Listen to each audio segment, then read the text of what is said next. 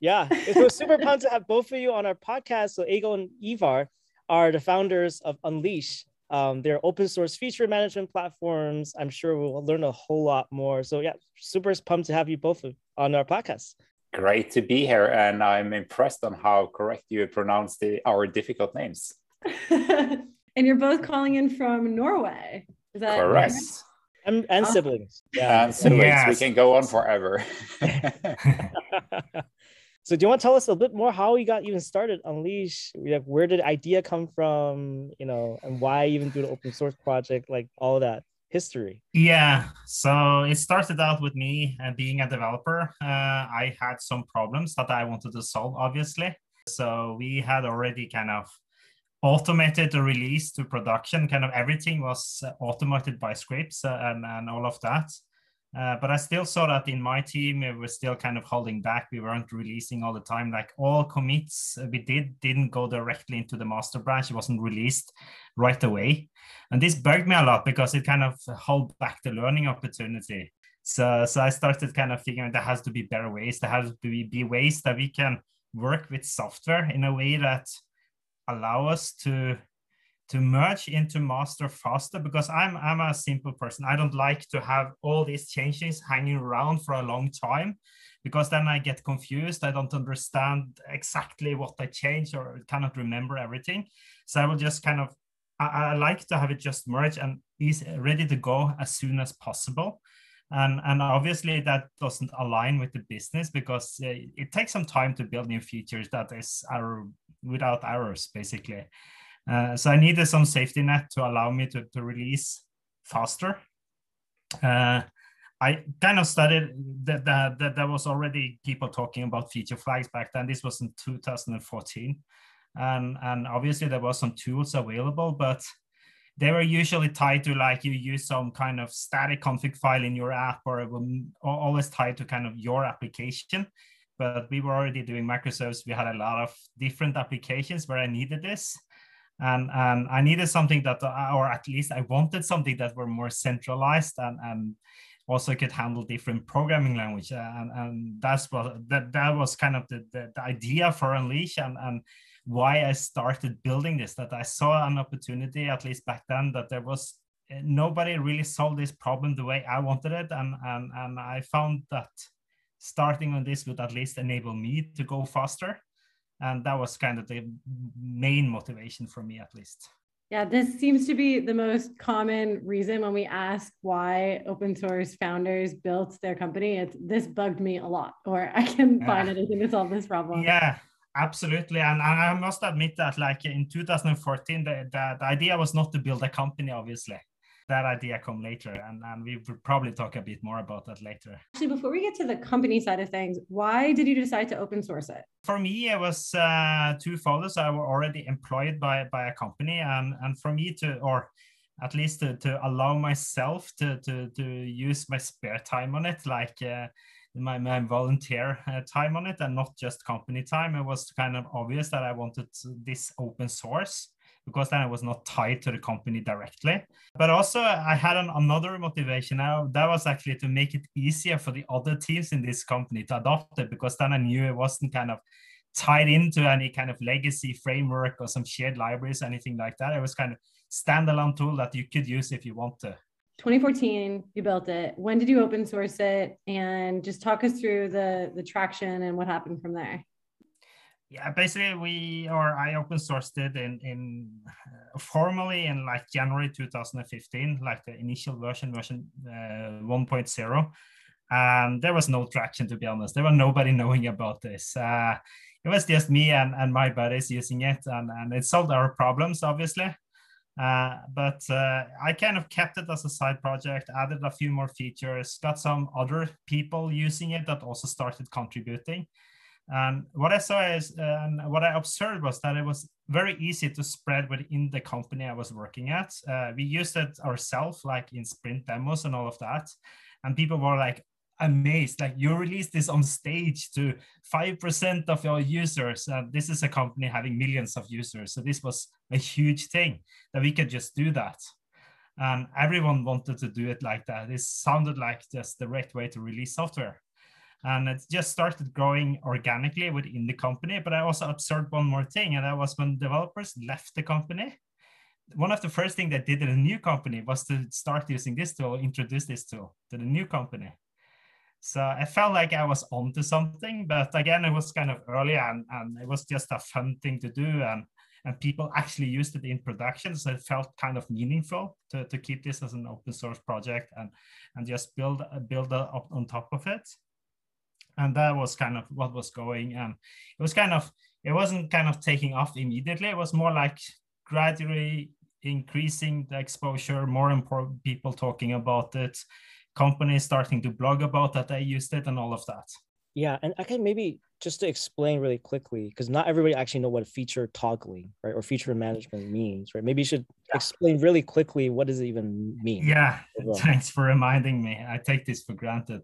So so a feature toggle in its kind of pure essence is that you instead of using feature branches that kind of protect the new functionality and you don't kind of merge that back to the master code instead you're trading that with an if statement in your code so that you can integrate unfinished code into the kind of application. You can release that without, or you can you can roll that code into a production environment without releasing the unfinished functionality to users.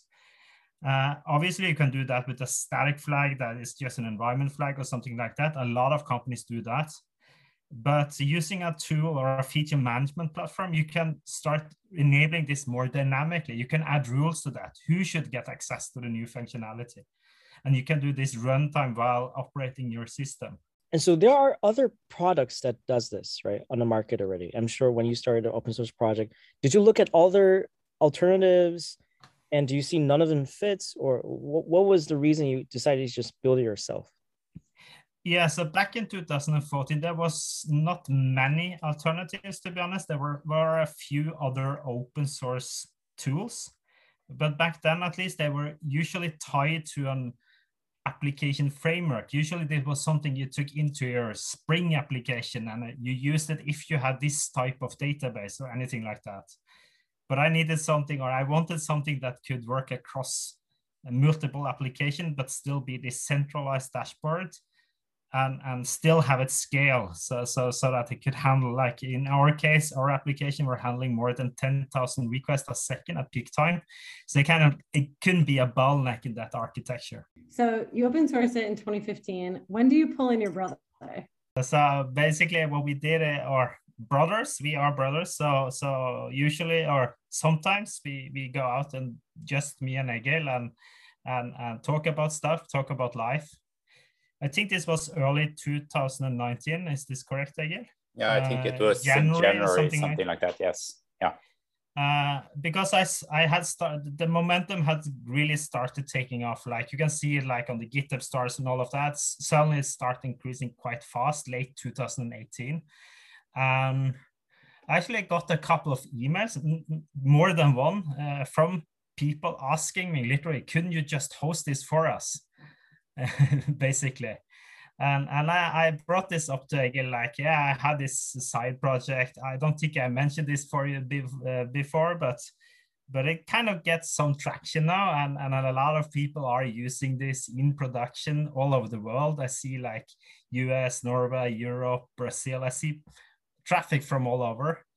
And and also people have started asking me if they can pay me to host it for them. What should i do that was basically a thing. And and and Egil obviously is more of the commercial person in the family. He, he is more like the business head, so that's a good thing, I guess. So so maybe you can take the second part of the story, Egil. No, absolutely. At the time, I think actually you had mentioned this project to me. I remember you were running this uh, developer conference, agile conference back in in in, uh, in Oslo, and and I remember there was in in one of those um, breaks you were mentioning of this project, I, I honestly didn't really understand what it was doing, uh, to be fair. But then you brought this to my attention again, and and at the time I was also I'm, I'm I have been in in the software industry all my life, so I think I can pretend to code. I will be very uh, honest and say I'm not allowed to touch the core of uh, Unleash, so I don't have access, uh, and I think that is a good for thing for everybody. But at least I, I think I'm pretty okay to understand kind of some of the key challenges and and, and how this business operates. And and and what Ivar uh, started to talk about, obviously, the momentum uh, was obvious. I mean, there was a lot of interest, there was a lot of pull, and and of course, um, that immediately sort of struck me that we need to be able to do something here. Uh, and also, when we started to explore this uh, this product, it it struck me that uh, that also this is something I can use in my daily life. At the moment, at the time, I was a product development director at a larger uh, a SaaS company in, in, in Europe. Honestly, also a bit more on the legacy part, so not so heavy on the microservices, not kind of on the front runners everywhere. It's a very forward-leaning company, uh, Visma, but it's still it is an M&A uh, kind of uh, story. So it kind of acquires a lot of uh, good, healthy businesses uh, that have 10 plus kind of years in industry. So obviously some legacy code is in place. So so so the challenges this uh, this product of Ivar was uh, or project of Ivar was uh, was describing was definitely something I also could use. I, I can immediately go back home and say, yes, I can buy, I can spend money on this. And and I think also Ivar, you are pro- probably even more clear than myself that if we want to do this, we don't have time to really invest in any new features. So we were sort of starting out with how should we do this in practice? Because you can go and bootstrap. Um, I need to admit, being a family guy uh, in a pretty okay position, uh, decent salary, it wasn't kind of the first thing that struck me, if I need to be honest. So what we decided to do is to to okay, let's start doing this as a side gig and and, and basically see if we can build a traction and see what is going to happen there. So I guess that's what we did. So we formed a, a company I think that was registered sometime March. Uh, we put up a very awful uh, landing page, and uh, I think we signed up the first customer. I can't remember if that was in May or in June, but it was pretty much uh, almost immediately after. Yeah, and it was super weird. It was like uh, we bought a WordPress theme, we put up the page, and and suddenly you felt like you had this store, and it was kind of open to the whole world and people actually went into that store and, and started poking around and, and actually signing up really fun experience to be honest to see that it actually was a real traction and not just people sending random emails. And i'd love to go back and talk through this concept of momentum because the project had been around for a while and then suddenly you started to get pull. Uh, what did that pull actually look like? Was it github stars? Were you looking at number of users number of locations profiles of users what they were using it for? And also second part of the question what did you actually do when you started to see momentum to like pour gas on that fire? Or was there anything you did beforehand that you think led to it? I have to be very honest and um, i am never kind of envisioned that i would create a successful open source project. That was never the plan. It was just like creating great software that solved my problems and solved my my friends' problems and all of that. It was kind of that was the motivation for starting out.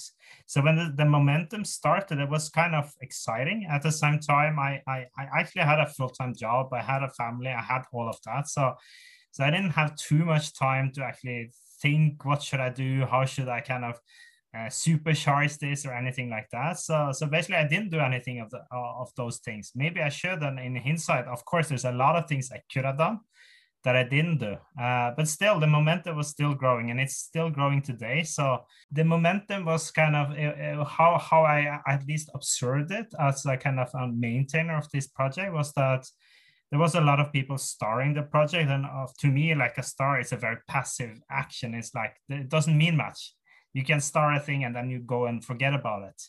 Uh, but I also kind of saw that uh, the, the, the weekly downloads were kind of increasing steadily. And, and also issue requests started coming in, uh, feature requests, bug requests, all of that was coming in. And, and that also is a sign that there is someone actually using this, caring about the project. And, and also people starting to contribute larger features. And, and this always excites me. I think it's just the sum of all those little things that kind of showed to me at least that there were people all over finding this project and, and somehow getting into the GitHub repository and, and starting to reach out and engage with the product. And maybe if I may chip in there, Ivar, there's one more thing you did uh, that maybe you didn't think of, but uh, if you remember, you told me how thorough you were in order to kind of what is the culture in this community what kind of com, uh, contributors and maintainers are you looking for Uh, maybe you can kind of uh, go in more details there because I think that is also yeah. a very clear success criteria for the success. Yeah, actually, and, and this is the funny stuff. So the, the places where we have gotten the most contribution is on the SDK side of things. So to use Unleash, you we a lot of the logic is actually implemented in the in the SDK that you put into your application. A lot of the logic actually happens there. And this is also the part where we have gotten the most contributions. And me myself, I cannot be an expert in all the programming languages, even though we today we support more than, or at least with the open source SDKs, we have more than 15 programming languages but I cannot be an expert in all of that. So this is where we get a lot of contributions. But to me, it was really important when when people started contributing them. Uh, I obviously engaged, I kind of high fived it and all of that. But I also looked at the code, of course, and and and, and, and guided, kind of make sure that uh, they were following the specifications and all of that. But I also looked for other things. I was looking for like how do they answer to uh, issue requests or feedback, uh, how welcoming are they? Really understand the other parties and how they are using this SDK and their problems. And to me, uh, there, there was a couple of times when there were competing SDKs for a programming language, and I always chose the one where the, I had the best feeling about the maintainer. Not, it was more important to me than the code quality itself because that can be fixable if you have a person that is willing to learn and willing to kind of put in the effort to, to make it better and, and collaborate on that, that would always be a better experience than this asshole that don't like people basically i don't like to work with those people and if i'm doing this as a uh, as my hobby project as it was back then i want to have this as a fun experience for everyone involved. And so your community basically grew from 2014 when you started and just grow over time.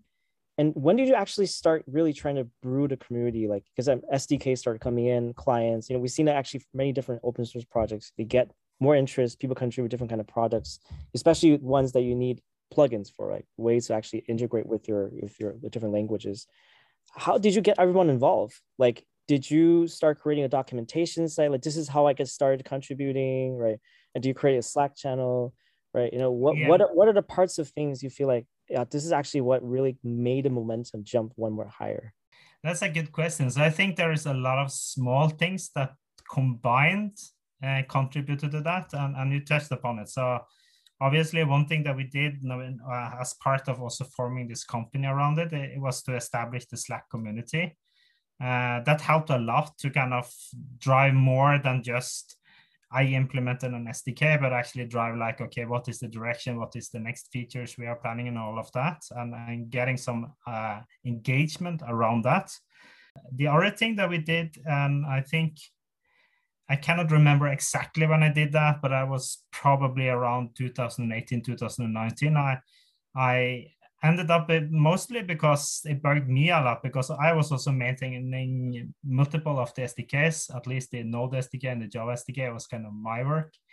And it bugged me a bit that I wasn't always fully sure that they actually implemented the specification correctly across these two languages. So I created a specification that was kind of simple rules, simple JSON files, kind of given this input, the SDK should do this. This should be the expected output. And I kind of used all the kind of tests I already created and, and defined all the specifications for all the edge cases and all of that. And this kind of formed kind of the the way to validate that an SDK actually implements the protocol correctly. And can assure that when we are talking about 10% of the users on Java, we are talking about the same 10% of the users on Go, for instance. Uh, and that's super important to me at least that uh, it's it's really working the same and, and i see that when we had the, this specification it was so much easier for for instance when the the the the, the guy contributing the Rust sdk to really understand how should this actually work yeah and since you're at the layer of applications because we see many different open source projects maybe on infra layer right? you know the messaging layer like but you're at, at the application layer. And I think there's probably going to be challenges because everyone's application needs are much more diverse, right? Like my need yeah. of a feature toggling will be very different to your need. And now you also have like a base language support. I'm sure some languages will have different quirks and things like that, right? So how yeah. how do you even make a decision? This is what I'm going to include in my next release based on everybody's you know, feature requests. because I'm sure this is a little bit a little bit a little bit more interesting than than other areas. One of the things that has been very important to me is obviously that each, each SDK should follow the specification, but they should still kind of try to align with the platform convention. So we, we don't try to kind of make all the APIs 100% similar. They should kind of follow the best practice of that programming language and all of that. Uh, it means that there are differences in how you can achieve stuff in, for instance, the Java SDK or the Node SDK. And that's fine to me as long as kind of it's documented and, and obviously you end up using the SDK to solve the same problem, but there are different ways of doing that. The other thing is to to and this has also been very important to me. The SDK shouldn't be kind of fancy trying to solve all your needs and drag along a lot of dependencies and all of that. So I've been very careful all the time to, to make sure that the SDKs have a very low f- uh, footprint. So, so for instance, the Java SDK, we are bringing along one dependency, uh, a dependency to parse JSON because that's hard in Java for some reason, at least on Java 8. Uh, it was really hard, but except from that, we are kind of using plain language standards to, to kind of do HTTP call and all of that, even though it's hurtful because that's hard in Java for some reasons. You usually use a library for that. Uh, so I think that's also in, has helped somewhat that we are not kind of adding a lot of extra stuff to your application that you don't or there could be opinions about where you should have it or not. Uh, so keeping kind of the footprint really low i think that's super important for these type of sdks and making sure and also making sure that we're not using a lot of cpu or memory or threads or anything like that. But the other thing is to keep it simple. Don't try to solve all the problems with the sdk so instead of kind of having a very opinionated like you should integrate with your spring framework this way keep it simple and, and instead build examples like we have examples how do you how would you set it up with spring for instance how could you have a global resolver for your context in a Spring context that would just work. But don't build that into the SDK. Have it as an example or some side library that you can use when appropriate instead of kind of trying to solve everything with a single artifact. So we've talked about the project a good amount and how you built community and momentum there.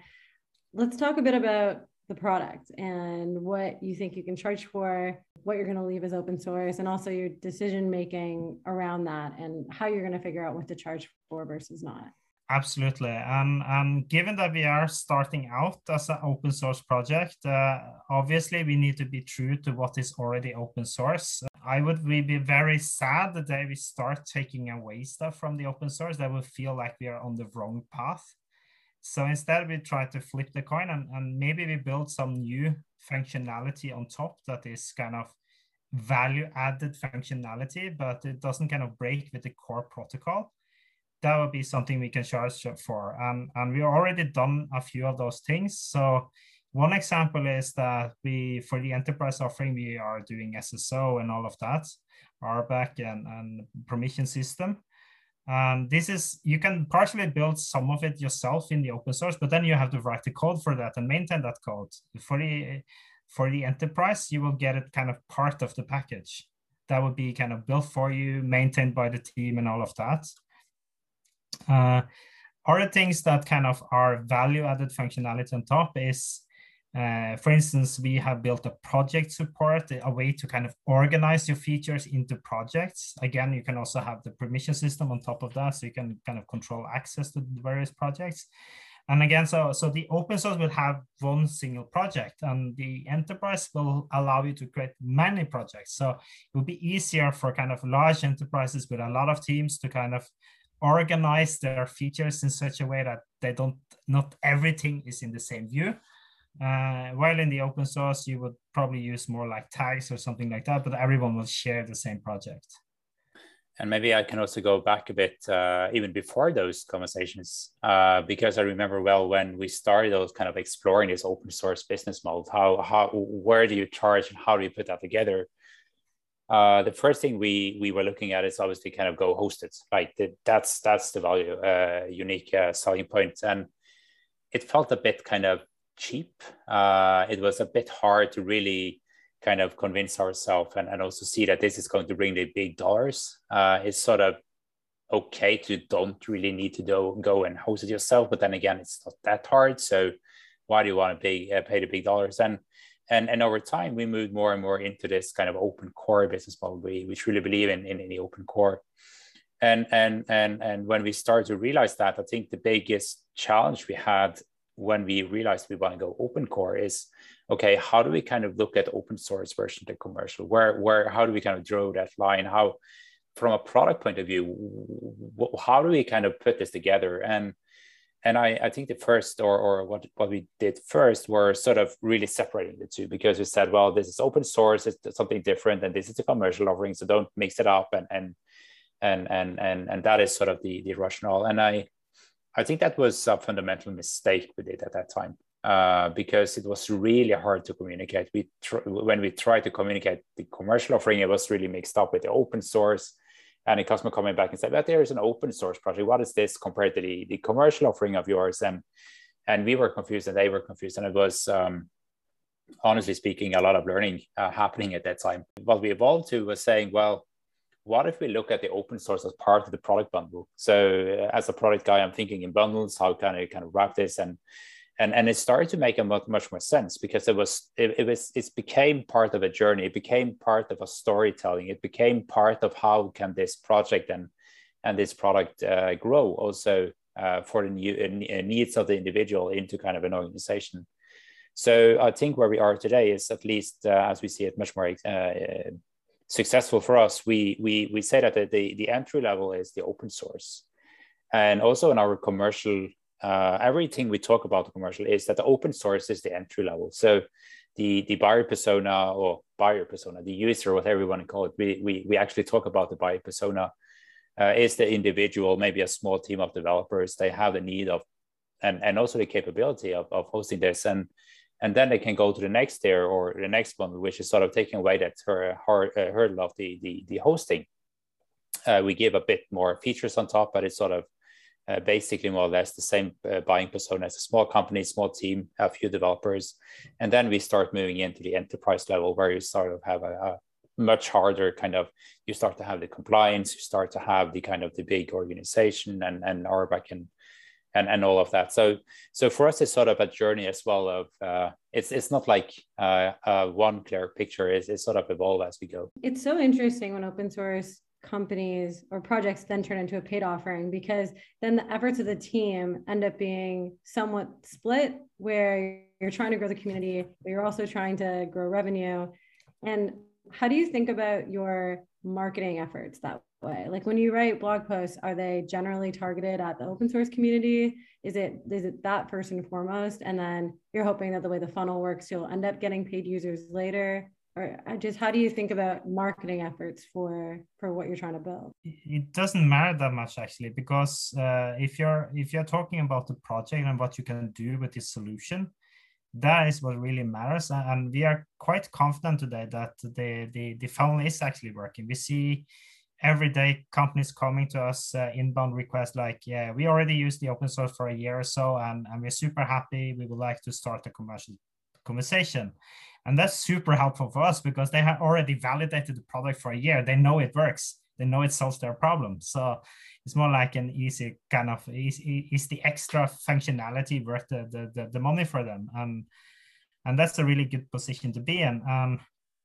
and we see that uh, at least for now, I think when we are talking about the product, when we are talking about the solution is also about kind of educating the market like why should you work in this way? Why why what is the benefits of working uh, releasing to production every day? Uh, what do you get from that? Um, and how can a tool like unleash help you do that? How can you manage like thousands of releases a week for a small company? How, uh, how should you think about that? Um, it doesn't matter if you're using the open source or the enterprise. It's basically the same problem you're solving. It's more like uh, obviously you get more functionality from the enterprise but it, that's not the messaging in itself i would say.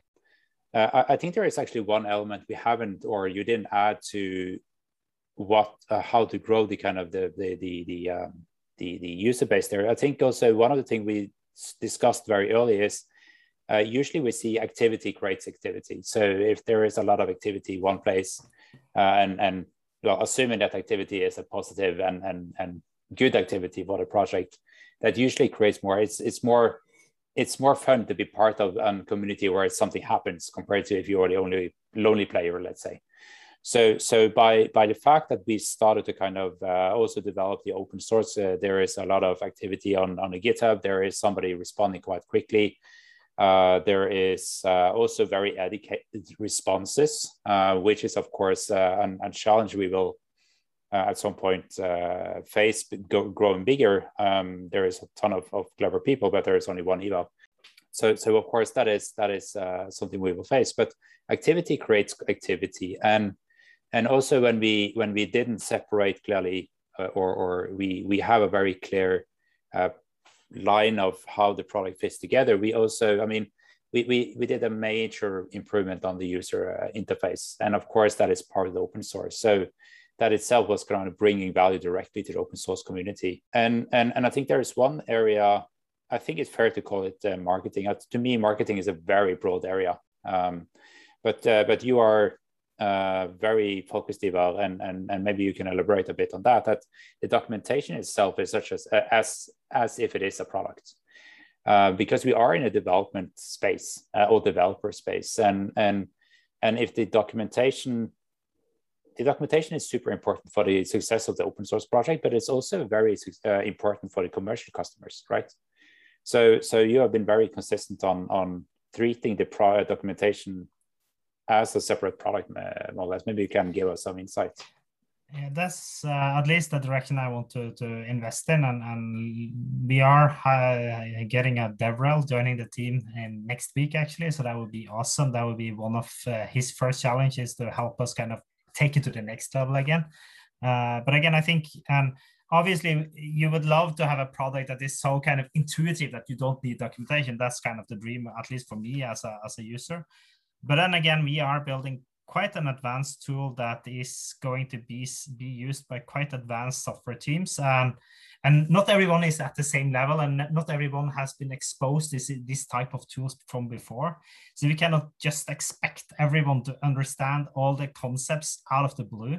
And still we want to have the, the kind of the user interface kind of optimized for software teams that knows what they're doing. That's our kind of key personas obviously we also want the product owner to be able to do stuff in the tool obviously uh, so it should be kind of intuitive for them as well but that's not the key persona in the tool. And my my my kind of my experience from working with this more commercially over a few years now is that the documentation needs to be good uh, to make it easy for people to start using it getting a, a, quick start guides all of that examples real application they can start see how to use the tool in an actual application that's super crucial to, to just make the onboarding experience as easy as possible and, and and and get people to the first moment of wow as soon as possible basically yeah, I'm, I'm, I'm happy that you mentioned this because one of the first persons we brought onto the team was a customer experience uh, responsible.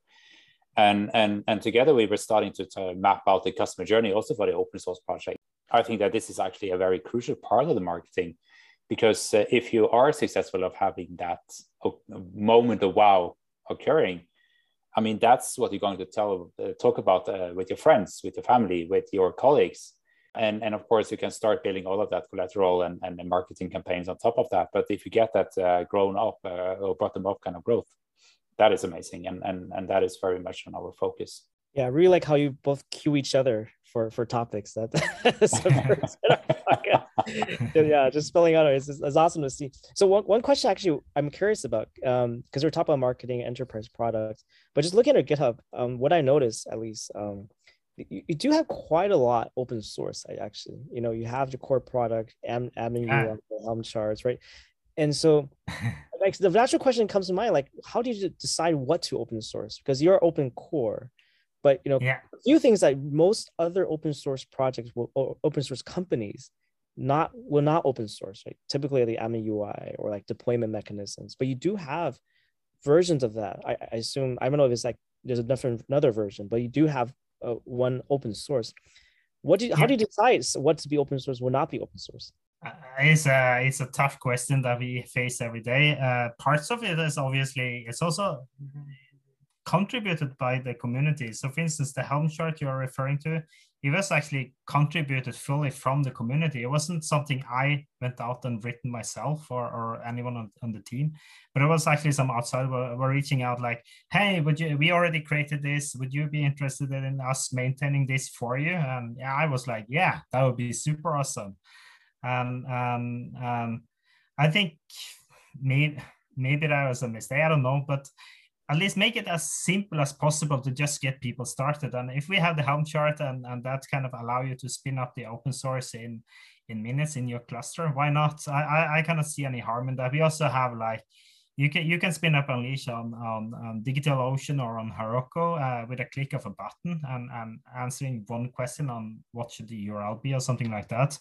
And that's it. Uh, then you have an, a fully kind of fledged open source instance hosted somewhere for you actually uh, by, by these uh, cloud providers and i think that's more important to me that it should just be easy to get started with the open source uh, and that's kind of our freemium model so it would be comparable to other closed source vendors doing freemium uh, we don't have to do that. We just give you kind of the, the scripts to get started and then you're up and running in, in minutes. You talked a little bit earlier about creating this feature management category.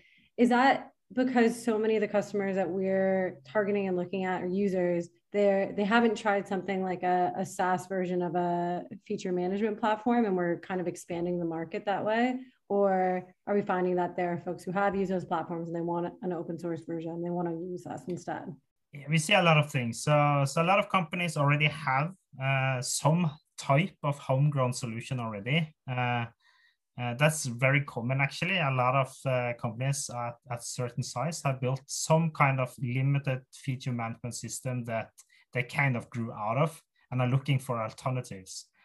And there is obviously also co uh, companies already using the, the, the closed source SaaS offerings. There are other players in the market, uh, huge players. And we also see companies coming to us that already use these players that want a different alternative. Uh, it could be many reasons for that, but one of the things that is really important to us and where we are differentiating ourselves is that we are super cautious about data. Uh, we, we take data privacy really high, and this has also been kind of key to the architecture. So we don't collect any user data on your behalf and send it back to our APIs. We just don't do that. Um, and that means that there is less of a privacy concern with, a, with, with Unleash compared to some of the alternatives. Uh, and I think that's that's going to be a really important differentiator for the future. It doesn't mean that you cannot collect user data, and, and we have a lot of plans on how to evolve the platform into helping companies do that in a structured way. But we don't see any reasons why you should ship all that data back to us we haven't found that use case yet because we have found that most companies they already have an analytics tool that they use, they trust, they love, and they have their key metrics inside there. And why shouldn't they just use that analytics tool? Why should we replace that with Unleash? I don't see that. And, yeah, and that, that also comes to, to another kind of the key differentiators uh, we are seeing. I think that uh, partly because of open source, partly of uh, a lot of your design uh, decisions, Ivar. And, and I think uh, uh, that, that the flexibility that comes out of this too um, makes it very attractive to a lot of users. and, and with the flexibility, it comes with kind of all over the place. It's, it's um, I mean, the, the easiest part, everything is an open API, oh, sorry, an, an API. Uh, it can be integrated anywhere uh, and, and, and, adapted to any kind of process, which is of course critical. And, and to the most extreme is of course also that you can actually build on top of it. Uh, you are allowed to kind of, if there is a feature, if there is a whatever, it is actually a way out to kind of really make it happen. I, we haven't, we have seen a few of that, but not really. And I don't expect that to be a major part. And also, I think one of the things that you mentioned a few times which is sort of this uh, this uh, uh, it sounds very natural and, and obvious it's the simplicity of things because software development is really hard. Uh, and and I, I know how hard you work on making this product very simple. And i think that uh, simplicity is always key. Um, every time you can make something simple it's always more you know it all we all know it. The, the simpler you want to make it the harder it is to really get it there because the the problems we are solving is actually not that simple so, so I think also that is um, that is not, of course, uh, directly from an open source, but more of an, a mindset that is built into the project. Yeah. And I think the point around data privacy is really interesting. Like we're seeing more open source alternatives to products come out for that reason, because there's this big market of companies that can't adopt a SaaS version of things. Obviously, it's not the only value prop, but one that I could see holding a lot of value and why folks would pay. Does that mean that you're seeing a lot of paid users around like regulated industries and folks who really care yes. about data privacy? Yeah, absolutely. Absolutely that would be it's amazing it's yeah that's uh it's a really strong selling point to regulated industries for two reasons actually it's the data privacy part but actually also that there is an open source element but what we see is that in some of these uh, regulated industries or governmental agencies and all of that it can be really hard to buy software. And for the teams to actually be in a position where they can play with the software before they actually buy it for a long period of time internally and build confidence into the tool it's uh, it's unbeatable to be honest. Yeah and it's uh, it's obviously also clear uh, as you mentioned that in the highly regulated industries i mean the value property that you can get from an open source i mean it's literally fully transparent you, to the last yeah, detail of your source code so if you really want to go and investigate in details uh, how compliant you are to whatever kind of uh, detail, you are open to do so. Um, and, and, and to me, it's also a very interesting part of that because we see also quite a bit of developers actually do poke around and, and take a look at the source code. And, and usually they come, uh, come back and says, well, this source code seems to be very well written, so the quality seems to be really high. Uh, and if the open source or open core is high, I kind of just assume that the quality on rest of the product is the same. So, so for us, it's uh, it's um, I would say it's a very transparent situation to be in because everything everything we do is sort of available, but it also is uh, a way for us to point out to to the last detail that actually what we say is true. There is nowhere to hide. Yeah, and I think uh, and that this kind of this is probably a side effect of being an open source company that you have to be open and uh, you have to be open in a lot of uh, things you do also the roadmaps all of that typically needs to be somewhat open what you're planning to do with the product. But also the source code and i see also that the engagement you have very interesting because the type of customers also are varies a lot obviously but we have some customers that are really engaging with the product and they uh, you can have very interesting conversation with the customers because you can kind of okay they, they're describing a problem that they have and you can kind of start exploring solutions together with the customers.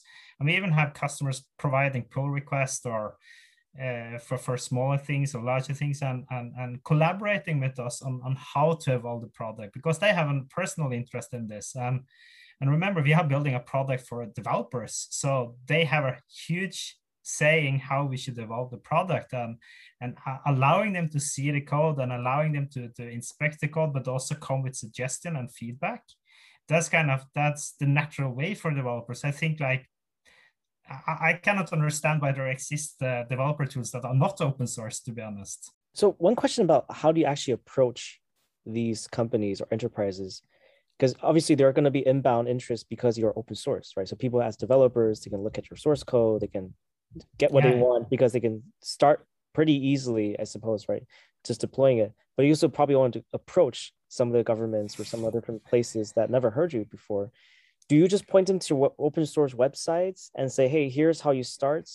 Or like what will be like a typical engagement you feel like will be very powerful given you are open source and given you actually are a pretty different kind of product?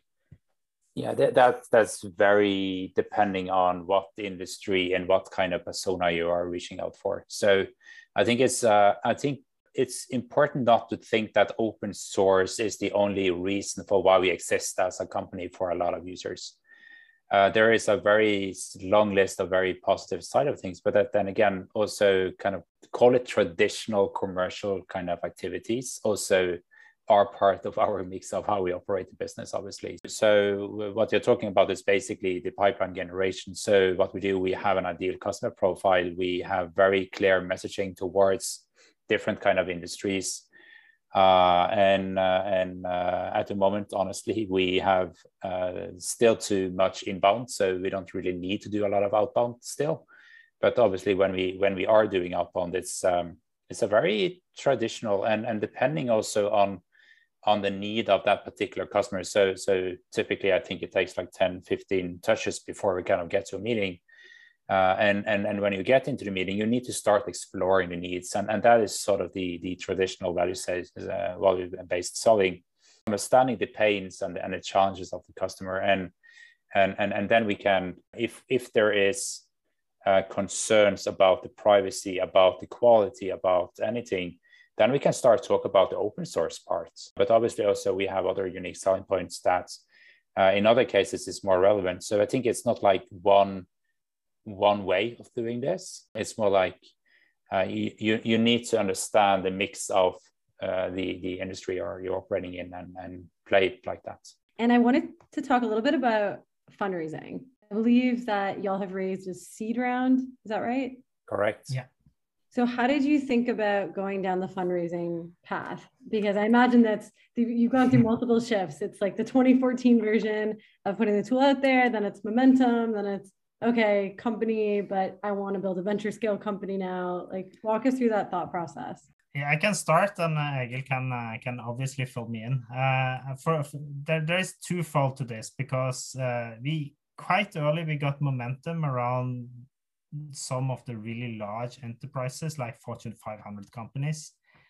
And you cannot do that as a side gig, basically. That was kind of our conclusion. It's like I had another kid on the way and and all of that. I can, cannot use all my nighttime uh, serving these really large enterprises that have a large uh, expectations to what we are, how we are going to operate the product so that's one side of it. And, and we also we are both family persons and, and we have family and, and all of that. So and and we have our loans and all of that uh, house mortgages and all of that. So so we couldn't just stop earning money for a while. And obviously it takes some time to kind of get to a point where uh, you have the kind of proper organization to operate this type of product.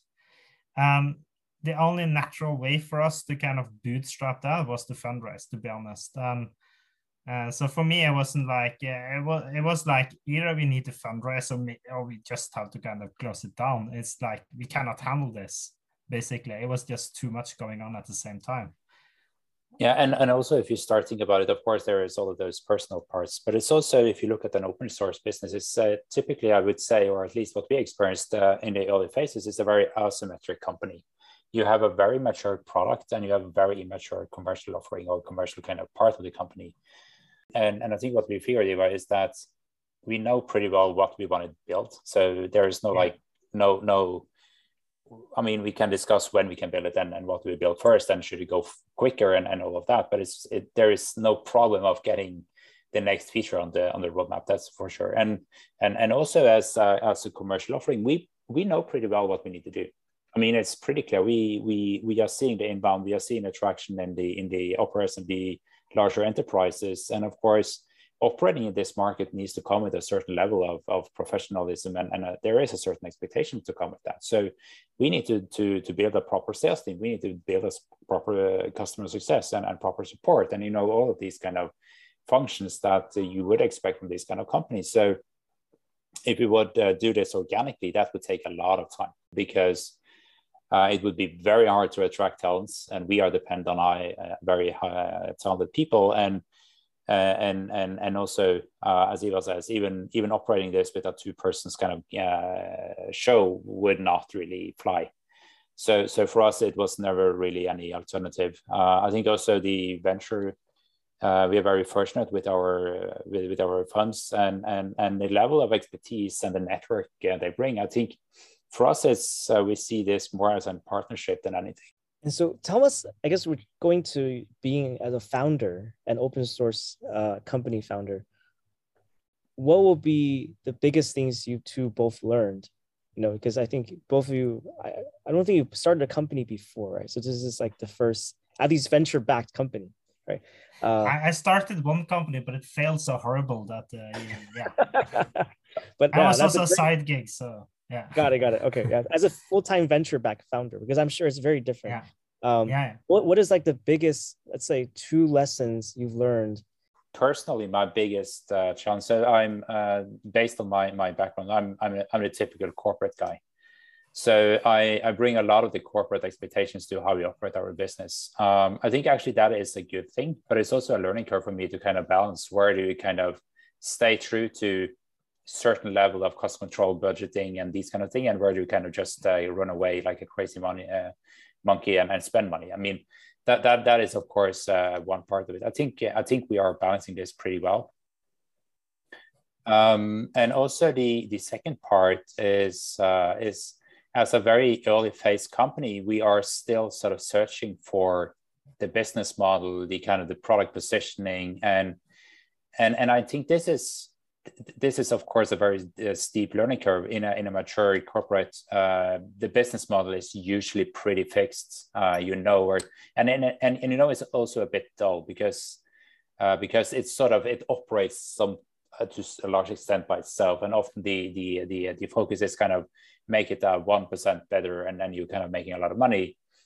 Uh, while in, in in this gig, we we are allowed to kind of really experiment, and I think that to stay through to this experimentation and never-ending learning capability, because this is a deep learning curve on, on, on where do we fit them and why do we fit them and for whom do we fit, uh, is is a fundamental learning, and and and I hope that that doesn't stop because I I can perfectly well see us uh, being sort of uh, satisfied, we have a sort of an ICP, we have kind of a messaging that works for some time.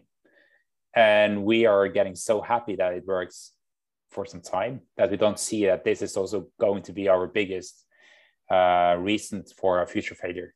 For me, it has been two things actually. Uh, the first thing is, um, um, to me, it feels like it feels very kind of scary to hire people for me. It's like, uh, yes, or at least some of the hires have been good friends of mine, and that's really good because then I know they're really good and I know what they can do. But hire a stranger that on the paper is really good. You have talked to the person, or he, she or he is very, very nice, coming person, and, and you get along and all of that, and they have this great experience. But really see, and this is the learning I have done for like the few months uh, that we have done this, is like what capacity they add to the team. It's like it's just amazing to see. If you hire great people, they were kind of uh, they will double kind of the activity around the company and all of that, and and it's just so so much you get out of it. It's just amazing to see the power of hiring good people. This is uh, still a learning curve for me, and I hope that we will do a lot of great hires in the futures as well. We are planning to grow a lot uh, the next year. The other thing is actually on the kind of open source versus, uh, versus the commercial offering. I feel like after having uh, a, some of the few first paying customers, I learned so much more from just an hour with the paying customers than, than, than I did from open source over many years, to be honest. It's like night and day. And, and it's just like on open source user, I did my reflection on that is that if someone comes to your GitHub repo, they try out the product, they don't like it, they go somewhere else, basically. Uh, if a paying customer, they are at least they have engaged enough that they are actually willing to pay for it, or they already paid for it, or something like that. Then they start talking about which problems are they trying to solve with this pro- product. And they're not talking about solutions because that's what an open source user will do. They will come in and say, you should solve X. If you don't solve X, I will not use your product. And that's very hard to learn from that in many cases. It's like, yeah, okay, I hear you, but I don't know why you need X. So, so for me, uh, learning or seeing the power of paying customers is also, and, and the learning opportunities there is really, really great, actually. Yeah, I, I'm tempted. Am I allowed to mention that third learning point? uh, yeah, go for no, it. no, I, I remember we had a lot of conversation on when do we start focusing on SaaS? Uh, because uh, yes, you need to grow the open source. That is kind of the bottom up growth model and and and and by the book. Uh, I remember we were very focused early on that the commercial versus uh, open source tension, this decision where what goes where kind of conversation was also obvious that was a very important part of who we are and will who we will all be. So we need to train on that. Uh, so we we we we were pretty commercial from day one, but like really commercial from day one.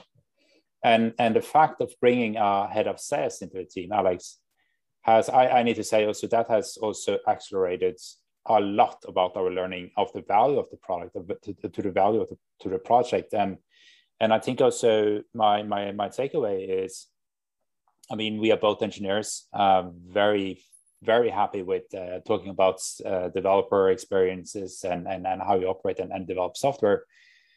Salespeople are a kind a different kind of a mindset. They are finding value and they are selling like crazy and and if there is no value they will go away. But if there is any value they will go the last mile to really get whatever dollar they can get out of that value. So it's it's a very healthy mix of having engineers very close to sales and having a very i would say we have established a very trustful relationship or, or, or cooperation team very respectful and in both directions. And and the contribution we get from sale is actually yeah. amazing yeah, it's actually that's really good to have that close relationship to potential customers. What are they looking for? And, and, and which value are, or how can we bring more value to their life or their kind of what they're going to use the product for? And having this structure in the way that we have managed to do now is super helpful to figure out where should we invest next in the product. Yeah, I love the the tie between um, sales and developers and how thoughtful you're being about that. Tim and I talk about that a lot, like how hard it is for technical founders to be really commercially oriented. But this was awesome. Uh, thank you so much for doing this. I think a lot of our listeners who are project owners thinking about turning their project into a company will learn a lot from this.